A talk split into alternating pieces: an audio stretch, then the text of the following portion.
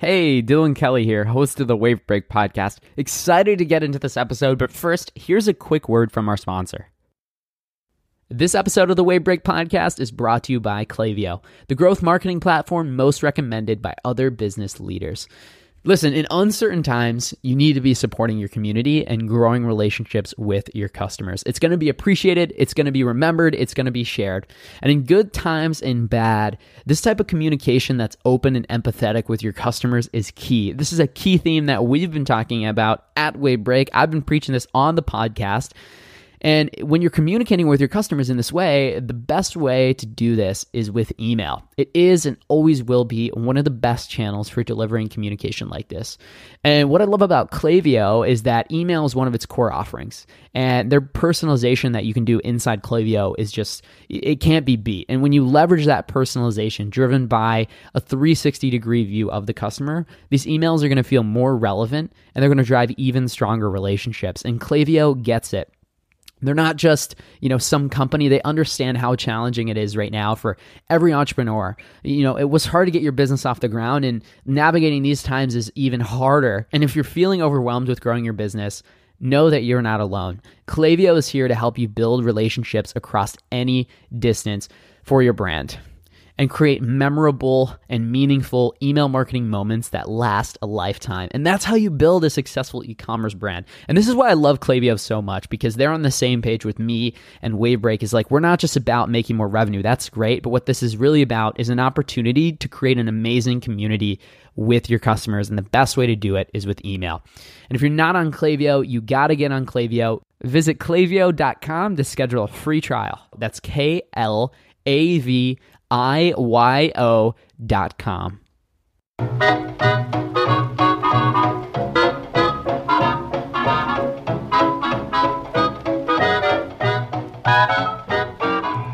What is up, everybody? Welcome back to another episode of the Wavebreak podcast, where we interview people behind the top e commerce and direct consumer and retail consumer brands. Really excited for this episode. Uh, before we get into that, I'm Dylan Kelly, founder and CEO of Wavebreak. We help brands maximize their revenue from email and SMS marketing. If you run a brand and you're operating, you know, either at nothing or you know you could be doing better and sending more segmented emails and just having a more targeted, robust approach and, you know, leveling up your creative and just being able to scale an email program that's going to last in 2021 and perform at an extremely high level in 2021 and beyond hit us up. You can learn more about what we do at wavebreak.com.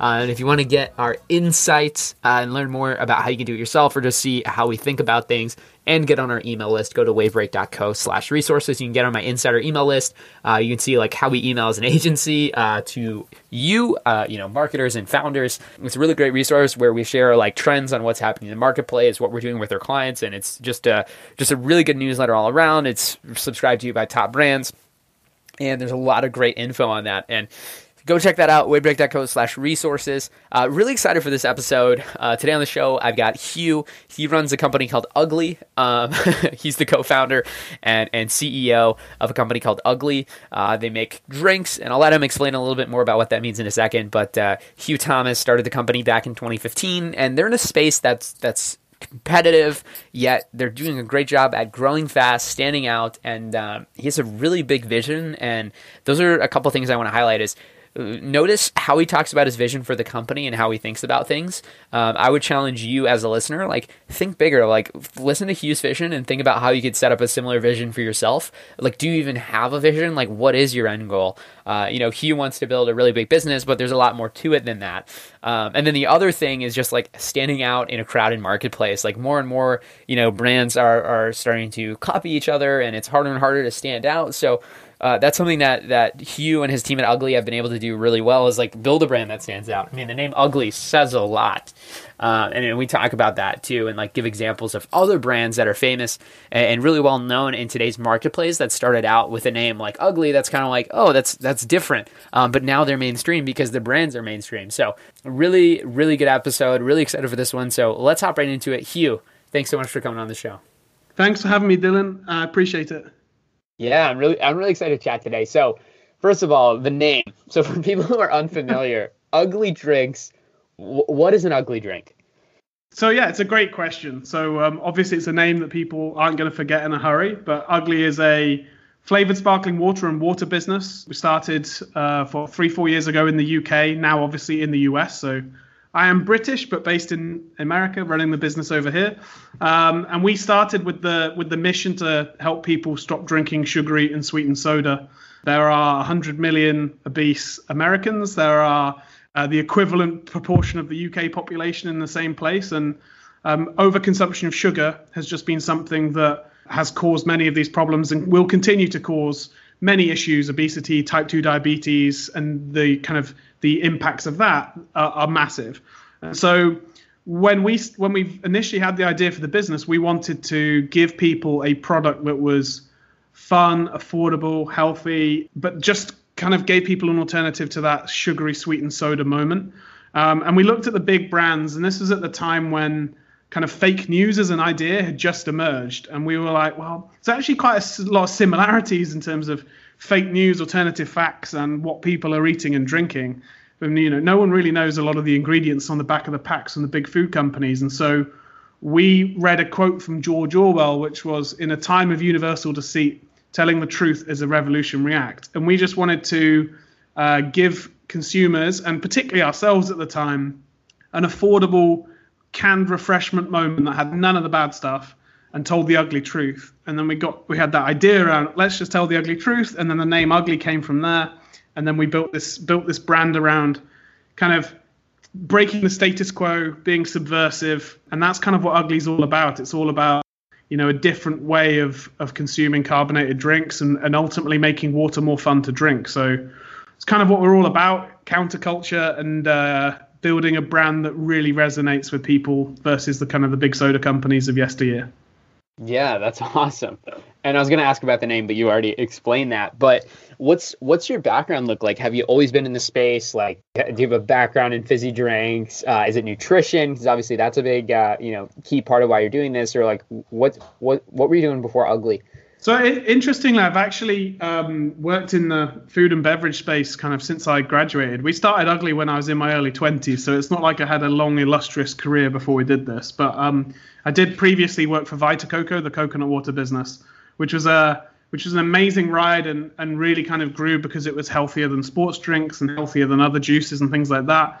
And really, when when we were working there, Joe, my co-founder, and I, we were we just recognized people wanted easier, healthy choices, and they wanted to make fun choices, and they wanted products that didn't have lots of sugar in. And so, you know, we we just found that there was an opportunity there for us to kind of strip the bad stuff out. Um, and so once you'd worked at a beverage company like that with an amazing culture and amazing team, we kind of got the bug and wanted to set out and do it ourselves.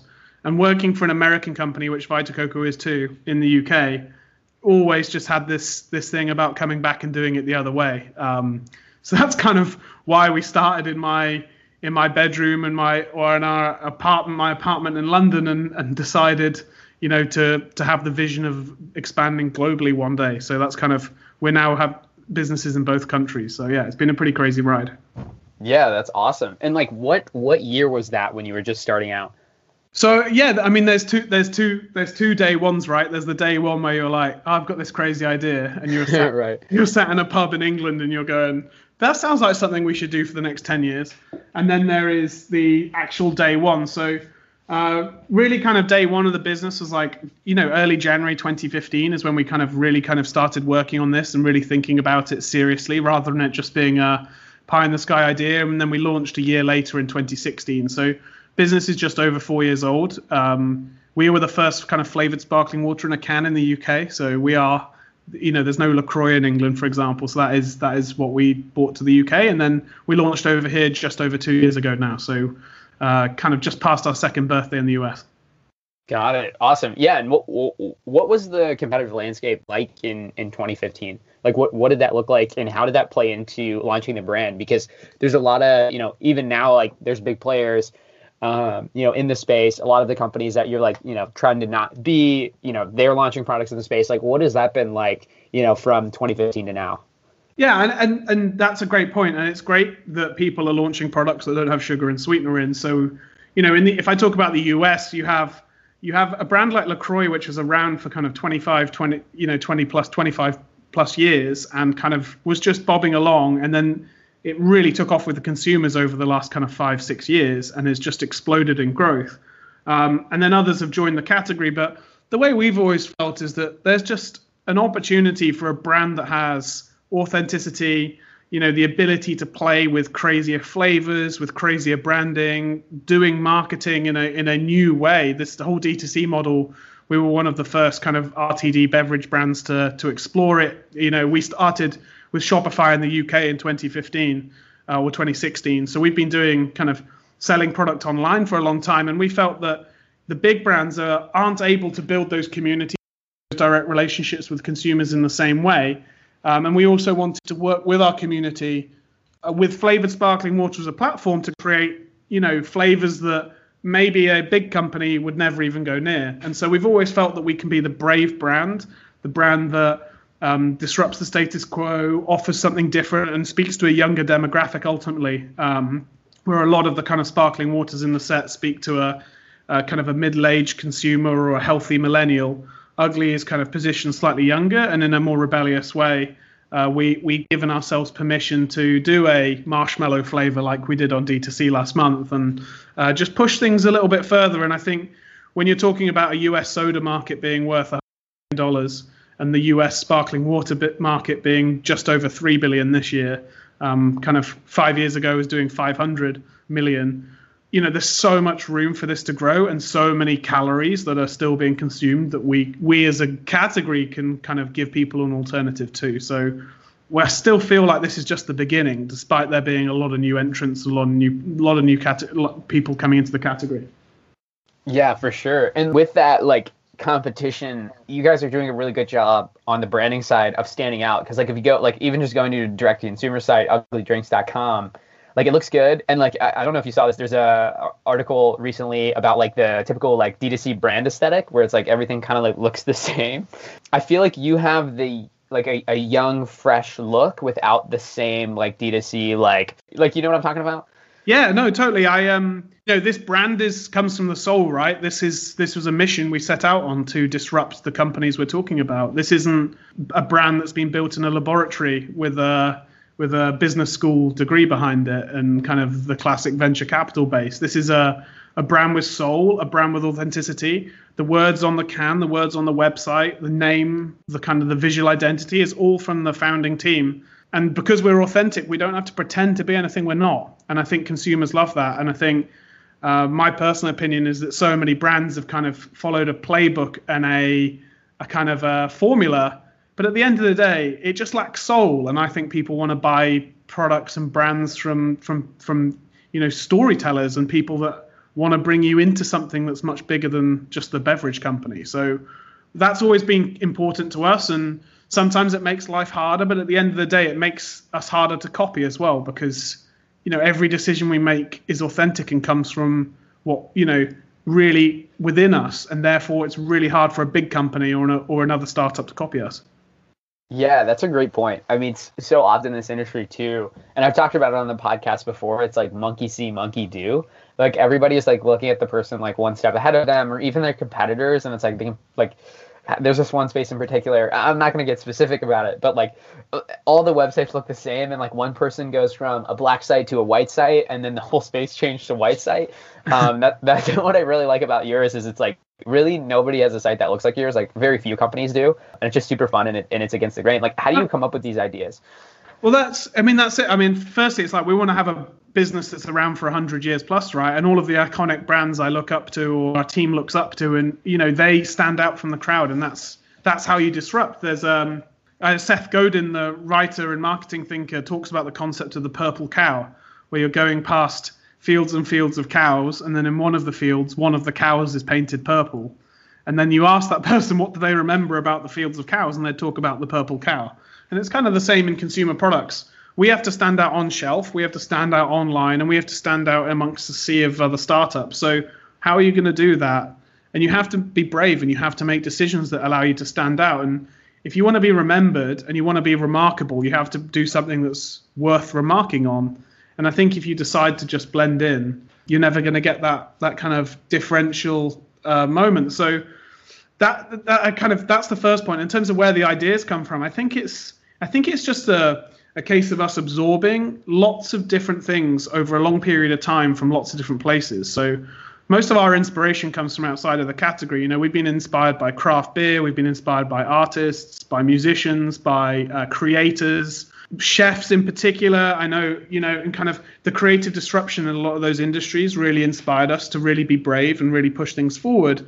And then when it comes to visual identity, it's always kind of it, you know, a lot of this is inspired by street art. It's inspired by, you know, other creators that we see creating great things and being brave and pushing things out there and taking those ideas and, you know, letting them percolate over time. And then it, it kind of allows you to be more creative, more on the edge. So having lots of inputs and lots of things that inspire us beyond me just looking at other beverages or what other people are doing. Like I don't really look at what anyone else in our category is doing because I know it's not going to help me be original or have original ideas. So it's actually just a case of being interested and being interested in lots of things. I think is the advantage our team has.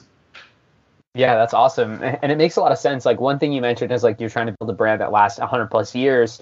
Like what what is the the end game for you? Like, are you looking to you know get acquired by one of those big companies? Like if Coca Cola comes to you and like wants to buy you, is that your plan? Like, do you want to exit the business, or what does that look like? Yeah, I mean, there's lots lots of ways of of getting to the goal, but the goal is always to try and get people to stop drinking soda. And we feel like if we can solve that issue for people, we'll build a big business, and therefore lots of opportunities will come. But you have to remember that the seltzer market we've just spoken about is really nascent globally. This market in the US is is the biggest. If you're talking about some of the biggest soda consuming markets in the in the world, they don't have flavored sparkling water yet. So you know, we see what we're building as an international business. We're already international. We're distributed across Europe. We're in the Middle East. We're in we're in America. Obviously, the opportunity is big in those markets, but you know, there there are people drinking soda and and sh- drinking sugar in pretty much every country in the world, if not every country in the world, and so we feel there's a big opportunity for us to be bigger than just a a, a US brand, and certainly continue to build a sparkling water business. And if those if opportunities and the best way for us to to achieve that mission is to partner with a strategic or equivalent, then we will look at we'll look at those. But for me, it's it's always just been about building something that lasts a long time and helps people make healthier decisions. And what really gets us passionate is helping people of all backgrounds and all kind of price points make healthy decisions. Too many healthy products are expensive. Too many healthy products cost five dollars, ten dollars, and you know people just can't afford that an eight pack of ugly in a in a retailer here is three dollars ninety nine. So it's it's not going to break the bank to have an ugly habit. Whereas if you're drinking green juice, kombucha, and products like that, it can become very expensive. And we just wanted to democratize that. So that's kind of what we're trying to do. Yeah, that's awesome. And, and along the way, so one thing I like how you mentioned is like, yeah, we have the end goal, but like how we get there, we could do it with a partner, we could do it alone. I think that's awesome um, and not just making the end, end goal like, oh, it's an exit or it's this or that. It's like, no, the end goal is much bigger than that.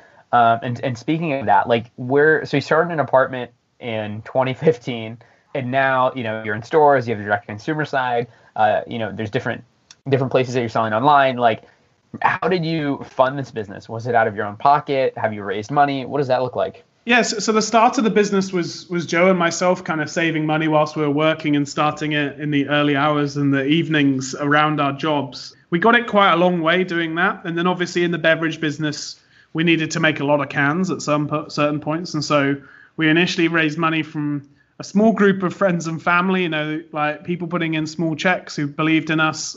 And then once we've used that capital, we'd actually proven a lot out. We were in you know, probably a thousand retailers in the UK. We're in Whole Foods, we're in some of the larger supermarkets, and we actually met some of our lead investors doing demos in Selfridges, which is a big department store in London.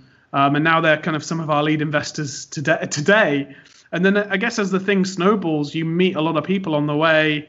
People believe in our mission, believe in our journey. Uh, we obviously need capital to grow a beverage company. It's a capital intensive business. And so We've met some amazing people who believe in the same vision that I just outlined to you, who believe in the team, and um, they've been, you know, supported us and backed us to to continue to follow that dream. So forever in debt to those people who put us in this position, and that you know our team kind of feels responsible to to that as well. So yeah, that's kind of how we made it. But we, yeah, we started it with not an idea of what we were doing, just two two laptops and probably a thousand dollars in the bank, basically.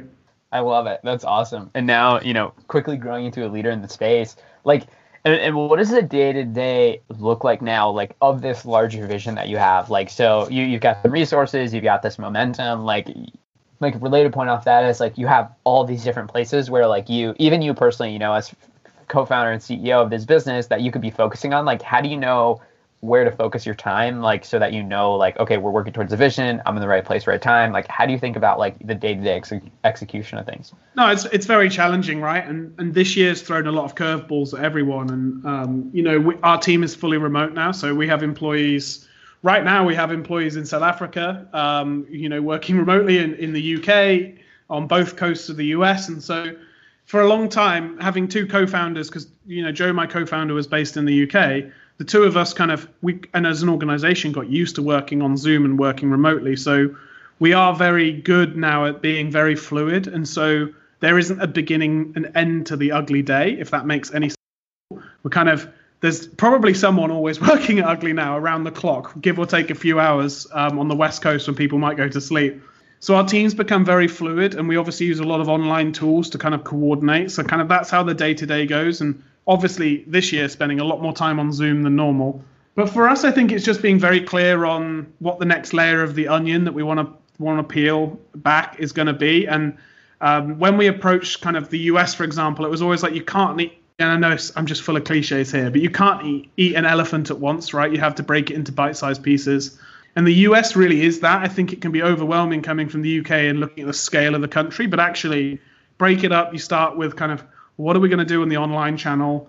What's our, re- you know, how do we segment our retail business so we can focus on it? How does it get us to the next stage of where we're trying to get to? And what are the five, six things we're going to achieve to do that? So for every channel of the business, and we are omni-channel, so whether it's Amazon, direct to consumer, retail, we have those broken down into bite-sized chunks, into and into pillars that we can follow. And it's the same in the UK too.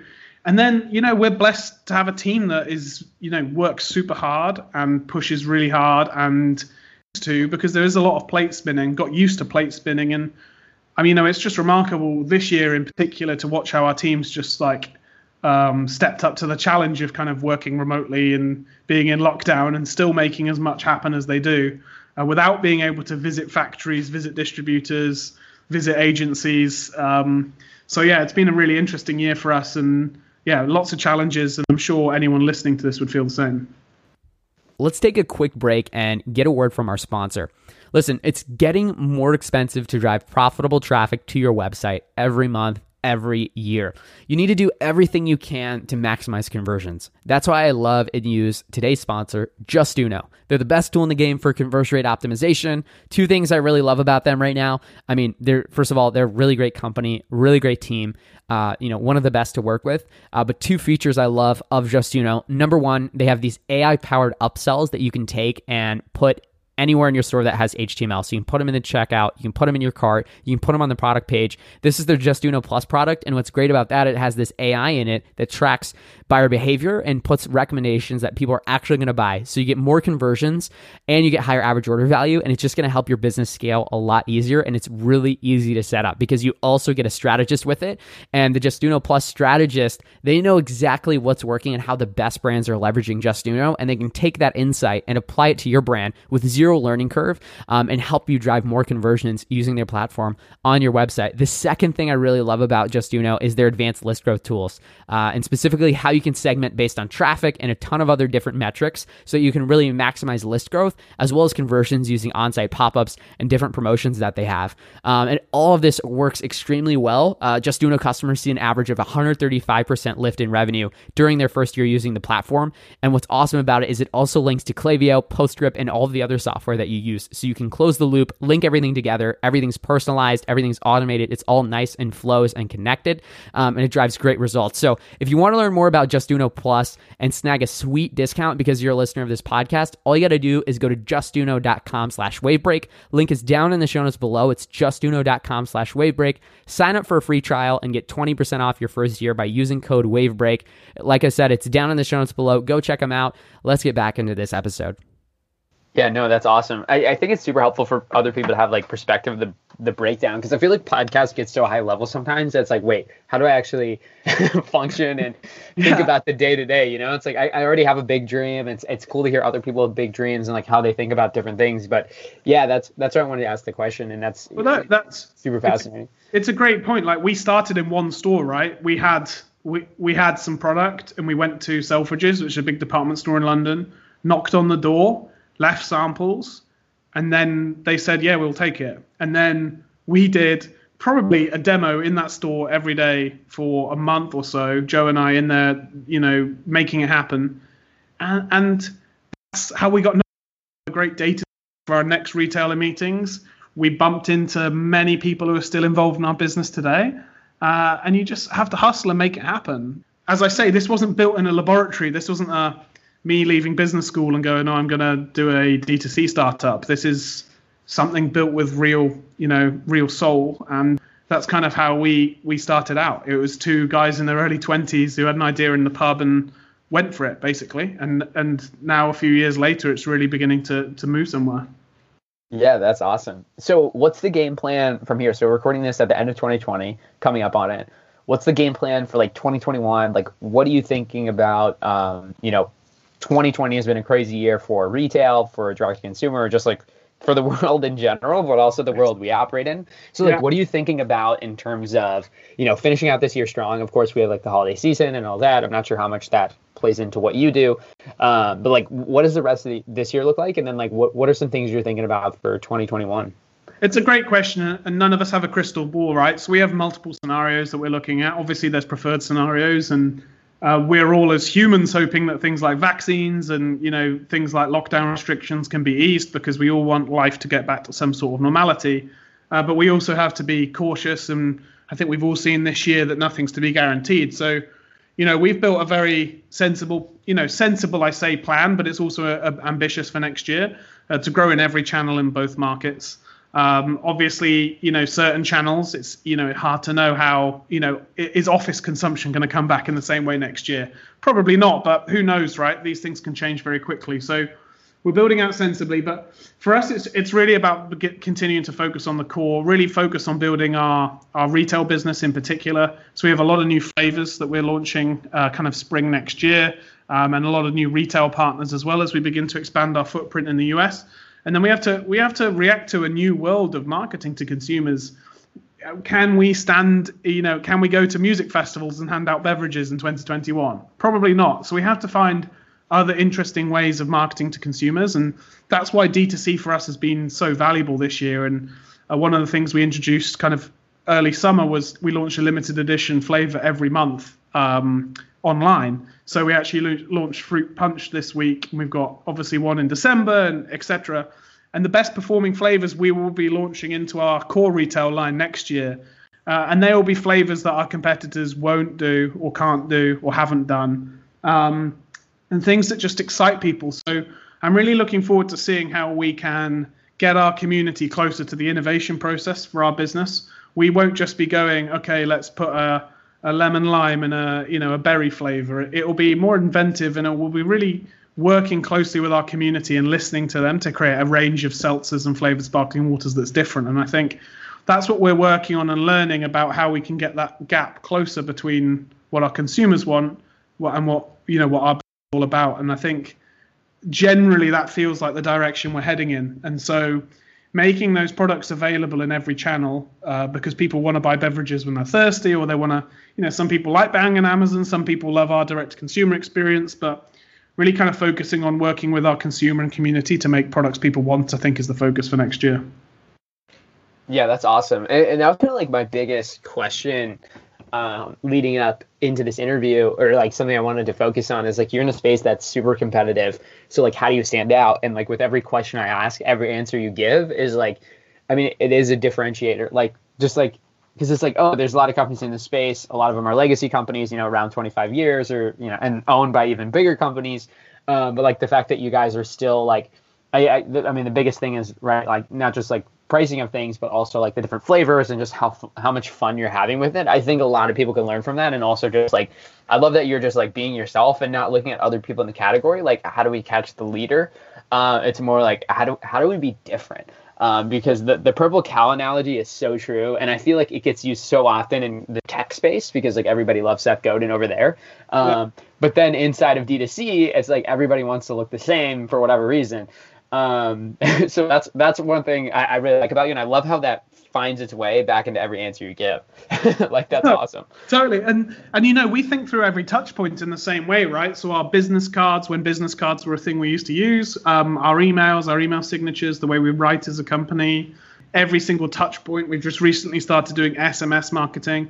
Everything kind of ties together through that same thing, and it it all comes from that central purpose. It's not just a the brand guidelines we have aren't just like something a design agency's produced. Like it's really us in a guide. Like it's the team and the way we speak and everything put down in a document. And I think that is so much harder to copy than um, than a font type. So that's kind of what I really am proud about what we've done. Yeah, that's awesome. So to, to wrap up here, I'm really curious. So you said your email signatures are different. I have your email pulled up here, but like what what's different about your email signature and like how do you think about it versus, you know, the traditional like oh. Coca-Cola? Well, yeah, I mean, we, we, we're iterating those all the time. So mine might actually be quite bland today if you've got my most recent email, but we're always cycling through different content on there. Uh, we are playing around with job titles. We're playing around with, you know, my business card says um, it's like the ugly truth. It's like please buy some cans from me. like, nice. um, and like you know, every every different department has a different kind of tagline with their business. You know, with and like we just run everything through the concept that everything communicates. So, you know, uh, we don't we're not 100% where I'd want it to be. I could go through every touch point and our team would be the same and improve it. But you know, if someone's going to engage with your brand, whether it's the case, the can, uh, the direct consumer box, the the abandoned cart email, the you know the SMS message you get, the presentation you hear, kind of all has to tie together somehow. And I think that's what great brands do. Everything communicates, and I think uh, we try and take that philosophy, whether it's you know the presentations we show to retailers. Uh, to investors, the press releases we write, everything tries to take a view of being ugly ultimately so yeah, I think that's kind of one of the things we're we're trying to focus on. No, like I love the way you think about it. I love the business card. Please buy something from me. Yes, uh, and it's super authentic and super on brand, and I think that's great. And um, like even your your cookies pop up is like cookies you can't eat which is hilarious. Exactly uh, right. And that I mean, we're working on all those things all the time, and, and sometimes you can't spot that touch point, right? And normally a cookies bar is so boring to click, but um, right. Yeah, exactly. Cookies you can't eat. yeah, that's that's beautiful. And of course it's like on brand. Like it's not just the typical like boilerplate one that everybody has. It's like you need to accept these cookies before you can like, you know, like the top bar or whatever. Like this is like aesthetically pleasing. It's got the blues, it's got the whites, and it just looks super clean. This yeah. is one of my favorite colors by the way, this blue. I mean, that's like the Wavebreak branding too. We're probably similar hex codes. They're probably in the same family. but uh, yeah, I, I, don't have my Pantone book on me, but we could we could re- reflect on it after. But yeah, uh, yeah. Yeah, the blue was a big thing for us as well. Just standing out with block colors that disruptive in the space, and that's so that's obviously a big part of what we're all about as well.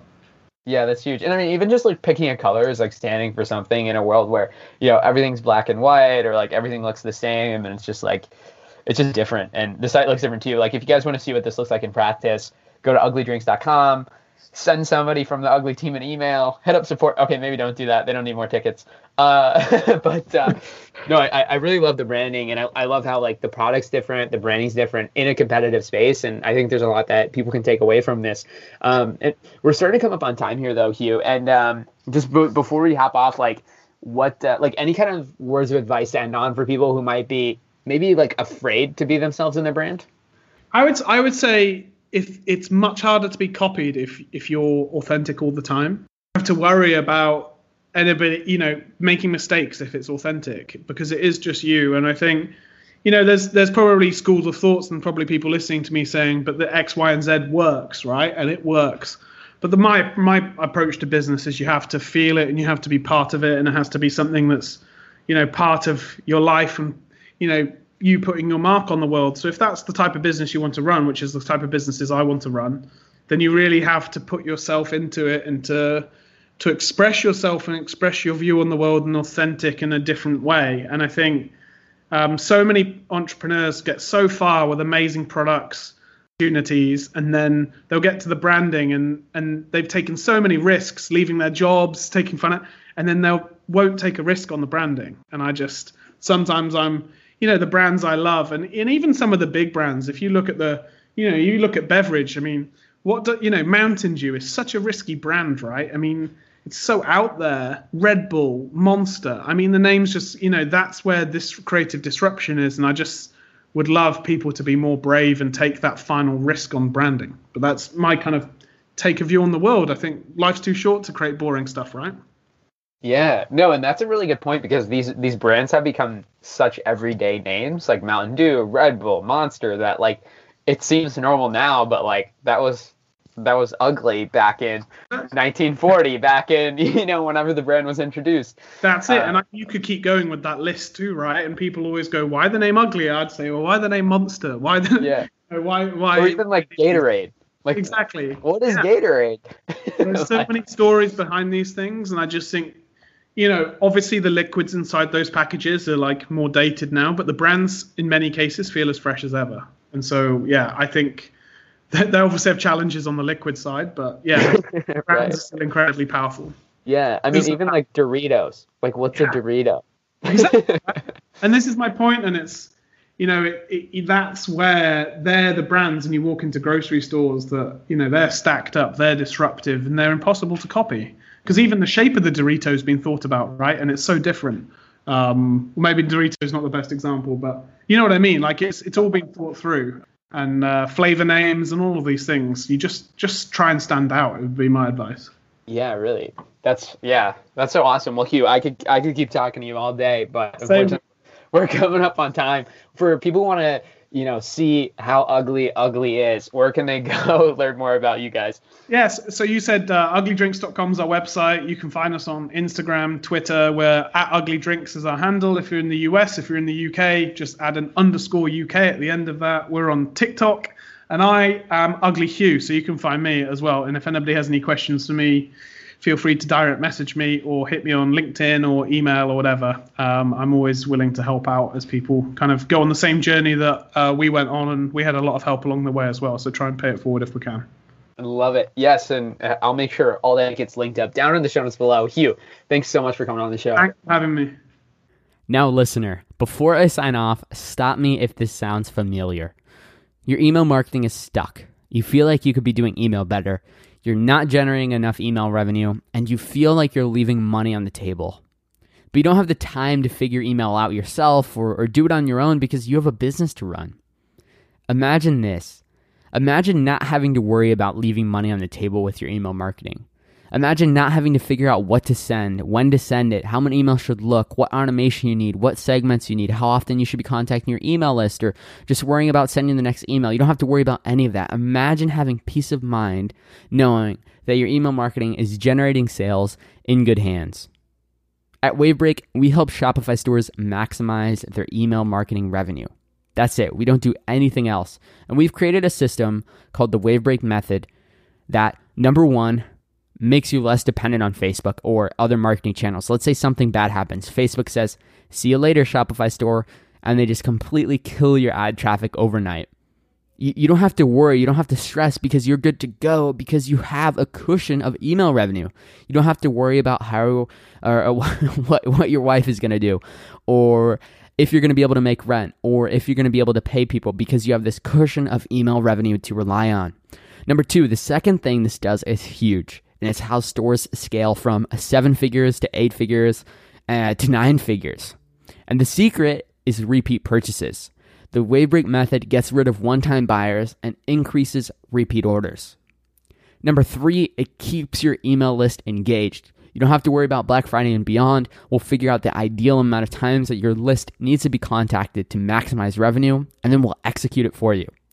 If you want to learn more about this system and how we can work together to apply it to your business, go to wavebreak.co to schedule a call with me.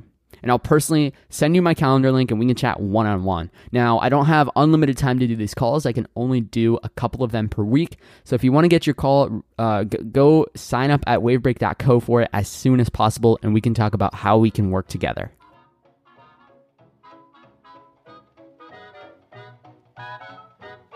Thanks for listening to this episode. Subscribe to the show on iTunes to get notified of new episodes as soon as they drop.